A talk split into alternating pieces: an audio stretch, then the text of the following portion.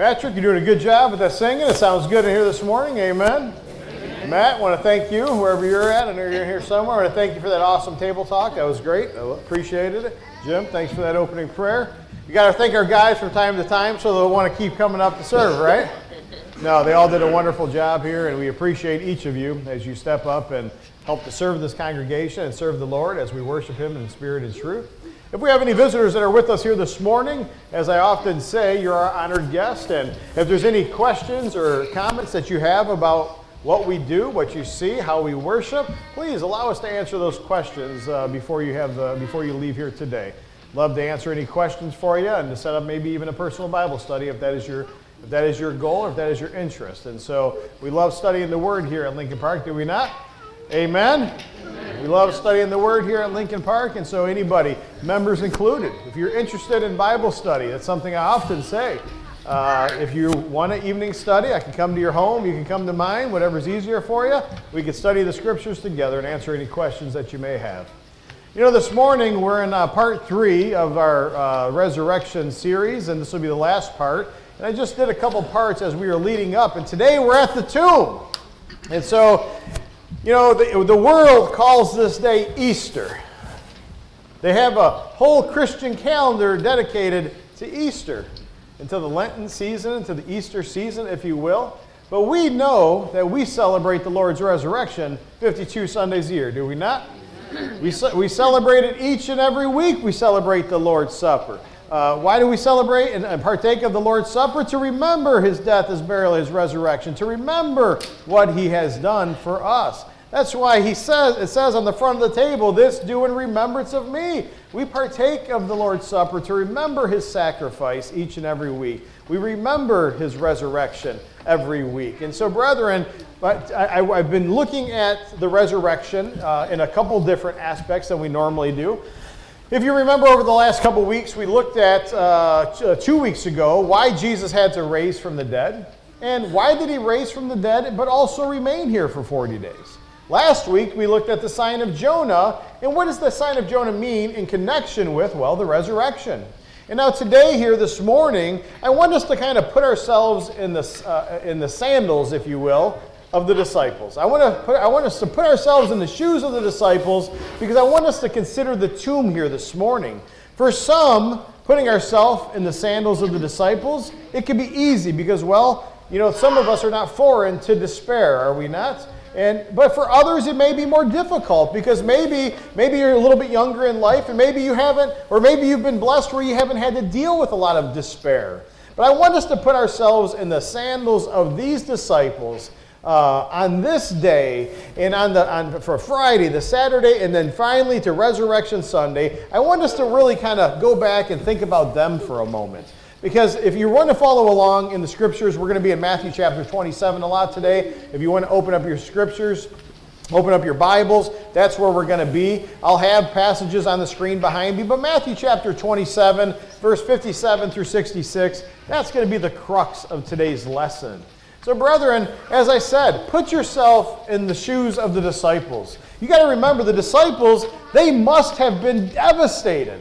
Why do you think they must have been devastated? They had been inspired by a man. They had been inspired by a, teacher, by a rabbi, by the Son of God. And so they were inspired by his teachings and they had decided to follow Jesus. They had decided to willingly, voluntarily leave everything behind.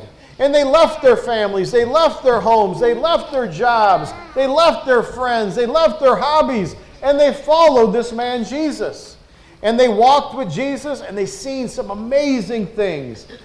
You go back and you study out the scriptures. Can you imagine what it would have been like to be one of these disciples? I mean, these early disciples to see, to walk with Jesus, to hear Jesus, to see how he interacted, to see how he spoke, to see the, the, the miracles, the signs, the wonders. These men had, had, had seen him multiply the few loaves and the few fish to feed thousands. We had, they had seen him walk on water. They had seen him calm the storm. They had seen him uh, show how he has power over life and death. He has power over Mother Nature. You know, he, they seen the great miracle of the great catch of fish when he told them to lay down their nets He's seen him uh, do all kinds of uh, healings. Uh, they, they seen him heal the broken limbs. They seen him restore um, the ability to, to have a better life for those who were lamed or paralyzed. He's seen them raise people from the dead.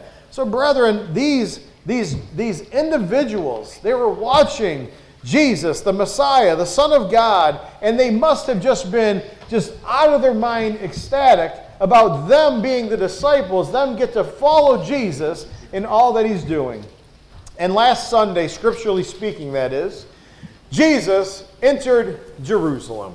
He entered Jerusalem triumphantly, did he not? When you study out the scriptures, this past Sunday, uh, he would have entered Jerusalem triumphantly, and it seemed to be a perfect climax to what they know and what they have seen. They have this victory parade, so to speak, right? And Jesus is entering Jerusalem, and they're, they're shouting jubilantly, Hosanna, Hosanna in the highest. And they watched as they were waving palm branches and throwing flowers. And here comes Jesus in Matthew chapter 21 in verses 1 through 11, and he's, he, he's coming in victoriously, so to speak. And everything must have confirmed what the disciples have already been thinking that they followed the right man, that they made the right choice to leave everything behind. And then all of a sudden, he's dead. Can you imagine the despair? Can you imagine the questions that must have, must have arisen in their minds? How could things have gone so wrong? What exactly has happened here? What, what, what are we going to do now? So ask yourself what do you do when your heart is filled with despair? What do you do when the world that you're living in seems to be falling apart? The life that you think you're building and leading seems to be falling apart. What do you do when you have despair? Brethren, how you conduct yourself in this life, how you conduct yourself will speak volumes about your faith, but it'll also speak volumes about maybe your lack of faith. So let's examine the scene at the tomb this morning for a few minutes. When we look at this next passage of scripture on the screen behind me, or this first passage, to begin with, the Bible tells us of a man named Joseph of uh, Arimathea. And its scriptures tell us in Matthew 27, starting in verse 57. When it was evening, there, there came a rich man from Arimathea named Joseph, who's, who himself was also, uh, who, who had also become a disciple of Jesus. This man went to Pilate and asked for the body of Jesus. And then Pilate ordered it to be given to him. Going to Pilate, he asked for Jesus' body, and Pilate had ordered it to be given. And so, what do we know about Joseph of Arimathea? Well, the bottom line is we don't really know a whole lot about Joseph, but there are a few passages. There are some things that we can know about him from the scriptures. We know that, uh, uh, that first of all, he's from Arimathea, right? And that's about 20 miles outside of Jerusalem as towns go, Arimathea is a kind of a small town. It's really, it's not really well to do. It's not really much of anything. But we know that evidently jo- uh, Joseph, he was something, uh, he was something of importance. I know that because when you study out the scriptures as a whole, remember, when you study out the scriptures, you don't just look at any one verse, you look at the collection of verses on any given topic or person as you study them out. And in the Gospel of Mark, in chapter 15 and verse 43, it tells us that he was a prominent member of the council. Well, what does it mean he was a prominent member of the council? It means that he was a member of the Sanhedrin. He was a member of the supreme judicial authority of Israel. You know, the ones who had illegally condemned and killed Jesus? Yeah, he was a member of that council. But we also know in Luke chapter 30, uh, Luke chapter 23 and verse 51, it also says that Joseph was a good and upright man. But even more than that, it says he had not consented to the decision to put Jesus to death. Why? Because he was a disciple of Christ. Secondly, we know that Matthew tells us that he was rich. I don't know about you, but sometimes it seems to, I, feel just, I just feel like sometimes we think that, that Jesus only came to the poor and the destitute. But we know that Jesus came for the poor, the middle class, and the rich. Jesus came to call all people unto himself. I know that because in John chapter 32, Jesus, or John chapter 12 and verse 32, Jesus himself had said, And I, if I am lifted up from the earth, I will draw all men unto myself. You see, brethren, Jesus came to minister to all people of all backgrounds. Anybody who would be willing to accept Jesus as Lord and Savior was welcomed by Jesus. And thirdly, we know that Joseph, he had an acquaintance. He had an acquaintance that we learn about in John chapter 3. You guys remember Nicodemus, don't you?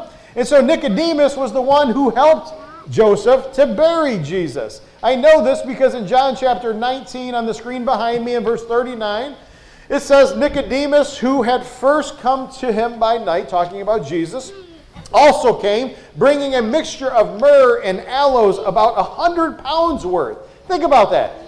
In that day and age, to bring a hundred pounds worth of aloe and myrrh and spices, that would have cost a pretty penny, going back in that day and that time.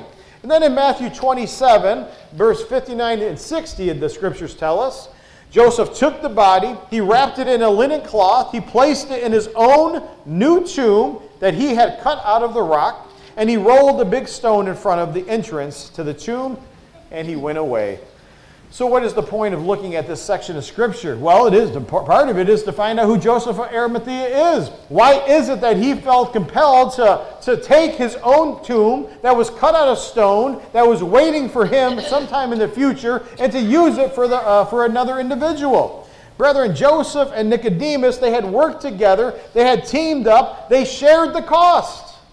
Why did they share the cost? Why did they feel con- uh, compelled to do this? Well, it tells us in John 19 and 38 because it says, Now Joseph was a disciple of Jesus. But notice the second part of that sentence. He was a disciple of Jesus, but secretly because he feared the Jews. You know, brethren, if you go back and you were to look at John chapter 12, we looked at a little bit of that this morning, 46 through 50 in Bible study. But if you go back even a few verses before that's about verse 42, it says, Even many of the rulers even many of the prominent men were confessing Jesus, but they would not do so publicly because they were, they were afraid of the response from the leaders. You don't think members of the Sanhedrin would be worried about what the other members of the uh, Judicial Council, Supreme Council, would have thought if they were secretly following Jesus? And so, brethren, we know that John tells us that Joseph of Arimathea was a disciple, but he was secretly a disciple. And this kind of makes me think of an illustration I've heard in the past. It reminds me of this little boy who had decided to adopt this dog. And someone asked him, he said, Hey, what kind of dog is that? He said, Oh, that's, that's a police dog. And the man chuckled for a minute. He looked at it, he goes, he goes, I got to be honest, it, it really doesn't look like a police dog. He says, That's because he's in the Secret Service. you know, you think about that little illustration, right, and how cute that is. Brethren, I'm here to tell you that there are too many Christians who seem to be in the Secret Service. There are too many Christians who have the, who, who have the desire to want to follow Jesus, but they kind of do so secretly. They're maybe, they don't maybe want to um, uh, acknowledge it uh, subconsciously that they're embarrassed, maybe, or that they're ashamed, maybe, or what other people might think. But there's too many people who call themselves Christians in the world who don't openly, um, who don't openly uh, confess Jesus, right? Who don't openly take Jesus out to their friends. Don't try to plant the seeds of Scripture. Don't try to live according to His Word. Don't try to teach others what Jesus has commanded us. And so, brethren, they want to be disciples, but like Joseph, Joseph of Arimathea, they're not really sure they want anybody else to know. And there are too many people who recognize or claim to be Christians who, who happen to be, I guess you could say, in the Secret Service.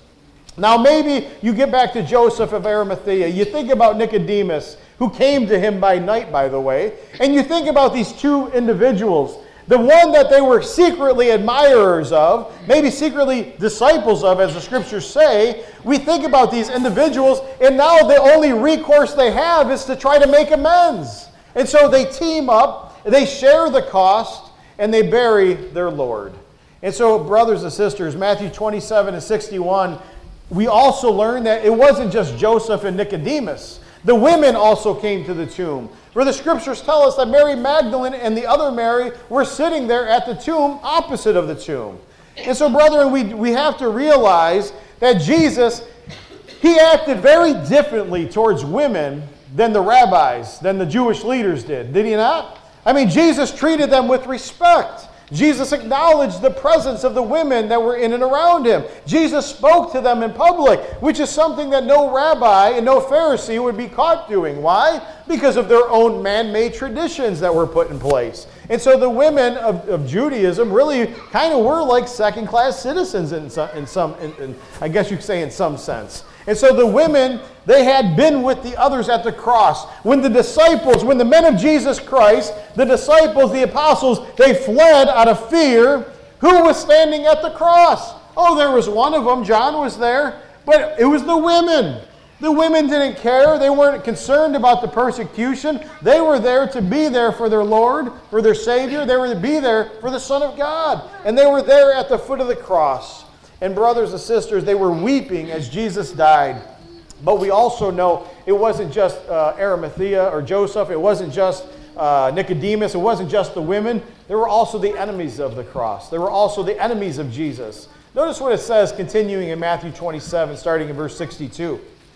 The scriptures tell us now, on that day, the day after the preparation, the chief priests and the Pharisees, they gathered together uh, with Pilate. And they said to him, Pilate, Sir, we remember that when Jesus was still alive, this deceiver said that after three days I will rise again. Therefore, give orders for the grave to be made secure, made more secure until the third day. Otherwise, his disciples may they, they may come, they may steal the body away, and they may say to the people that he has risen, and the last deception will become worse than the first. Pilate said to them, You have you have a guard. Go and make it as secure as you know how. And then it says in verse 66 And they went and they made the grave secure along with the, and along with the guard, and they set the Roman seal upon it. There's an author, his name is James Stewart. And James Stewart said that in one of his writings, he said that this is the most pathetic sentence, the most pathetic sentence in human literature, is that Pilate said to the priest, Go and make the tomb as secure as you know how.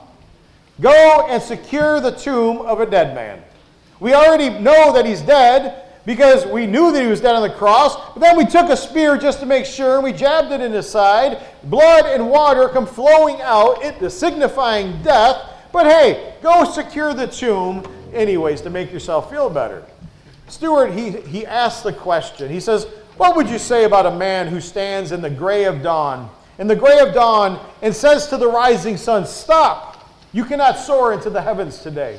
Or what would you say to a man who stands on the beach and draws a line in the sand and commands the, the, the, the, tide and says to the tide that you have to halt? You're not allowed to cross this line today. You would look at the individual and you would say you're out of your mind, that you're mad. So, what would you say to Roman soldiers who stood by with spears in hand, guarding the tomb which holds the Lord's the, the, the Lord of life, trying to keep him from rising from the dead? Brethren, you see the, the correlation there. As we think about the tomb this morning, there's really four lessons that we need to learn. The first lesson that all Christians should learn from the tomb and from the story of the tomb and the resurrection is that we need to be realistic. the Christian life can be an emotional roller coaster, can it not? I mean, think about the disciples that I mentioned here this morning. For the early disciples of Christ, it was exactly that. It was emotional roller coaster. On Palm Sunday, it was a mountaintop experience, right? Palm Sunday, Jesus is entering Jerusalem triumphantly. Then came Friday. Then came the cross. Then came Sunday. Then came the resurrection. Emotional ups and downs, ups and downs, and then back up again. And there are some who believe that, that once we become Christians, that our troubles will just suddenly vanish away, and that once I give my life to Christ, there's some who think that, well, everything should just be hunky dory and that my life should be roses. Brethren, that is the exact opposite of what the scriptures teach. That is the exact opposite of what Jesus had said that you could expect. But as we mature in our faith, brethren, as we become better, uh, as we understand the scriptures to a deeper degree, we start to learn to be more realistic, do we not? We start to have a, a little further deeper understanding of what it means to be a disciple of Jesus Christ. And we could learn to think like the Apostle Paul uh, thought when he wrote to the people of Philippi. In Philippians chapter 4 and verse 12 and 13, the scriptures tell us, I have learned the secret of being content in any and every situation, Whether well fed or hungry, whether living in plenty or in want, I can do all things through Christ who strengthens me. You see, brethren, in order to get to that type of thinking, you have to be more realistic about your faith and about, about what it means to be a Christian, what it means to be a disciple of Jesus Christ, knowing that if they persecuted Jesus, they're going to persecute you, knowing that if he suffered, that we will suffer. But, brothers and sisters, there's also another lesson we need to learn. As Christians, not only do we need to learn to be realistic, but we have to learn to be patient. We need to learn to be patient because, let's just face it, desperate circumstances sometimes, well, sometimes they can be quickly, uh, quickly reversed. I mean, for the, for, the, for the early disciples, right? Between Friday and Sunday, there was a whirlwind of emotions. It was quickly reversed. On Friday, they are in despair, and by Sunday night, they're on top of the mountain again. They're having that feeling in their heart like they had with the triumphal entry. They're back on top of the mountain. Why? Because of the resurrection of Jesus Christ. And sometimes things can be quickly reversed, but I'm here to tell you, brethren, that there are a lot of times where things are not quickly reversed and that despair will set in. But you, being realistic, being patient, have to learn to grow and to mature in your faith to be able to deal with the despair of life. Sometimes we wonder, why does God allow us to, to find ourselves in despair? Why does God allow us to find ourselves in these circumstances? Why does God allow, fill in the blank? How many times have we asked the question, why does God allow something to happen? You see, brethren, the answer ought to be clear. It ought to be clear because God allows us to, to suffer various trials so that we will turn to Him, so that we will look to Him. Isn't it interesting that when the time of war breaks out, what happens to church buildings in times of war? They begin to get fuller. You start to see people from your community you've never seen before sitting beside you in the pews. What happened after 9 11? You guys remember the terrorist attacks? You remember when the country kind of coalesced, when the country kind of came together? What happened in the church buildings? All of a sudden, the church buildings started to get fuller. People started coming back to God. Why? Because they were suffering trials. There was despair. And we see, brethren, that when, when, when people, humans that are God's creation, start to suffer, they begin to turn back to God. Brethren, oftentimes it is only when we humans are desperate Oftentimes, it's only when we're in despair that we really recognize God, that we really look to turn to God.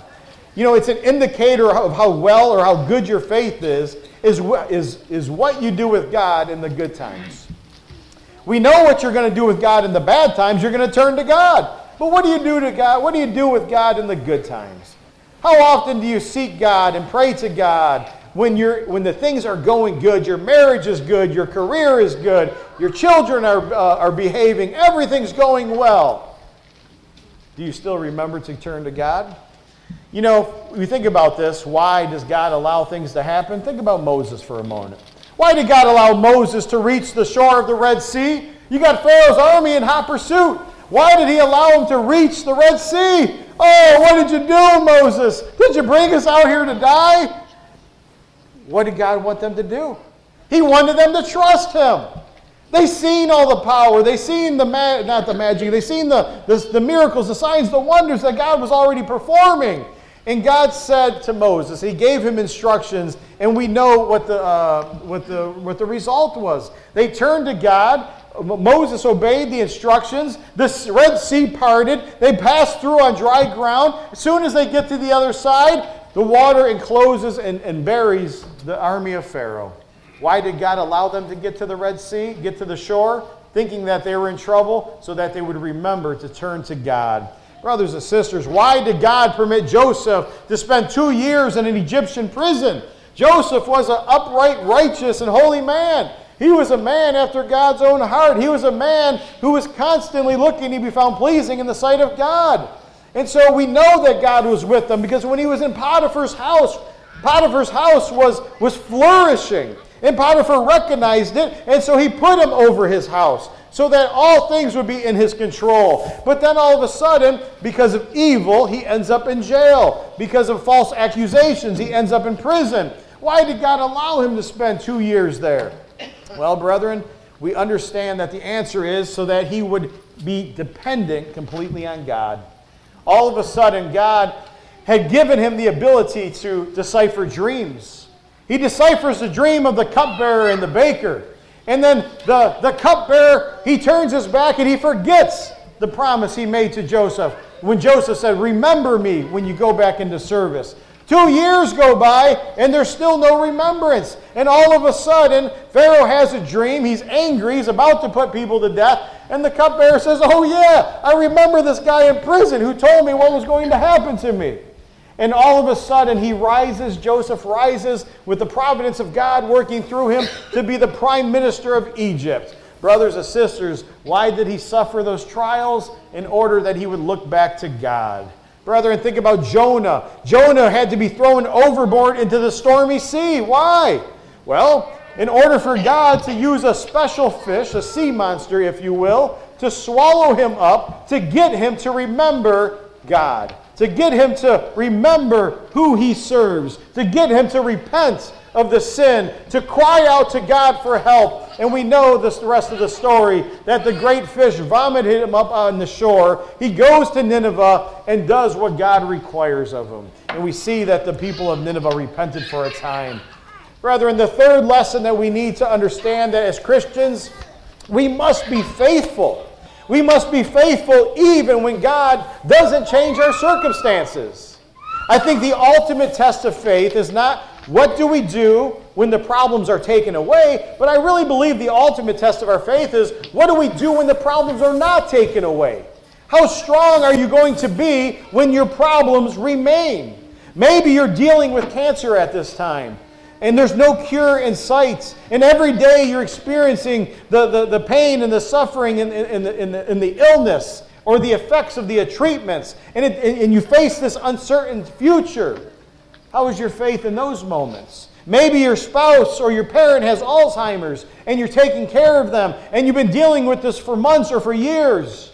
How is your faith in those trials? Maybe you have a home life, a home situation where there's just stress and tension that is just constant.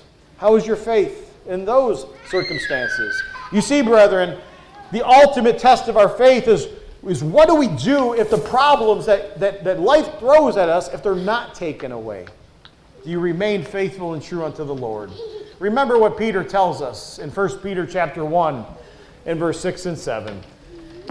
In this you greatly rejoice, even though now for a little while, if necessary, what does it say? You have been distressed by various trials so that the proof of your faith, being more precious than gold, which is perishable, even though tested by fire, may be found to result in praise and the glory and the honor of the revelation of Jesus Christ. And before we close this down, we get to the fourth lesson. The fourth lesson, brethren, is God's plan may be, and pretty much always will be, better than your plans. God's plans are going to be better than your plans. And I'm going to read you a little illustration before I close this lesson down. This is an illustration by the author Becky Pepper, and it tells, uh, it tells, uh, it gives a little part of a children's story. And the story is called Once Upon a Mountain. Once upon a mountaintop, it was about three little trees that were growing up on this top of this mountain. And the three trees were talking together one day. Yes, in children's stories, the trees actually communicate with one another. And one of the trees said to the other tree, He says, What do you want to be when you grow up? And the tree thought about it. He answered, Well, when I look up to the heavens and see the sparkling sky, uh, sparkling uh, stars in the sky, I think to myself, I would like to be a treasure chest, one that holds diamonds and precious stones. The other tree said, He says, Well, when I grow up, I want to be part of a giant ship that's going to sail across the great seas, that's going to carry kings and queens and prominent individuals to their destinations. But then the one who originally, the other tree who originally asked the question, he says, You know, he goes, I just want to stay right here. I want to stay right here. I want to grow tall. I want to grow straight. I want to point up to heaven that everyone who comes up the mountain looks at me will think of God. That's all I want.